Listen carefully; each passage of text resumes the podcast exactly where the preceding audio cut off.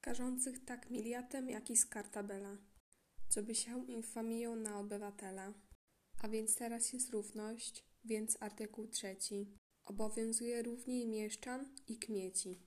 Ten wyrok marszałkowski pan pisarz umieści w aktach generalności, a woźny obwieści. Co się tyczy Legii Honorowej Krzyża, że późno przyszedł, nic to sławie nie ubliża. Jeśli Laskowi nie mógł służyć ku ozdobie, niech służy ku pamiątce, wieszam go na grobie. Trzy dni tu będzie wisiał, potem do kaplicy, złoży się jako wotum dla Boga rodzicy. To by wydziawczy, order wydobył z pokrowca i zawiesił na skromnym krzyżyku grobowca, uwiązaną w kokardę wstążeczkę czerwoną i krzyż biały gwieździsty ze złotą koroną. Przeciw słońcu promienie gwiazdy zajaśniały, jako ostatni odbłysk ziemskiej Jacka chwały. Tymczasem lud na klęczkach anioł pański mówi, upraszając o wieczny pokój grzesznikowi. Sędzia obchodzi gości i wiejską gromadę, wszystkich do Soplicowa wzywa na biesiadę. Ale na przyzbie domu usiedli dwaj starce, mając u kolan pełne miodu dwa półgarce.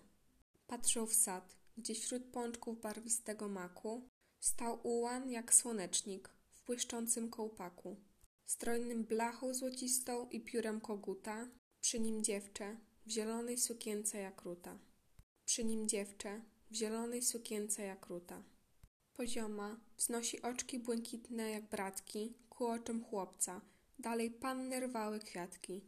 Po ogrodzie, umyślnie odwracając głowę od kochanków, żeby im nie mieszać rozmowy.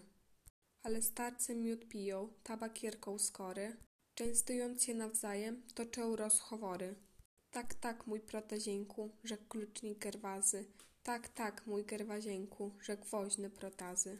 Tak to tak, powtórzyli zgodnie kilka razy, kiwając w takt głowami. Wreszcie woźny rzecze, iż proces nas skończy się dziwacznie, ja nie przeczę. Wszakże były przykłady, pamiętam procesy,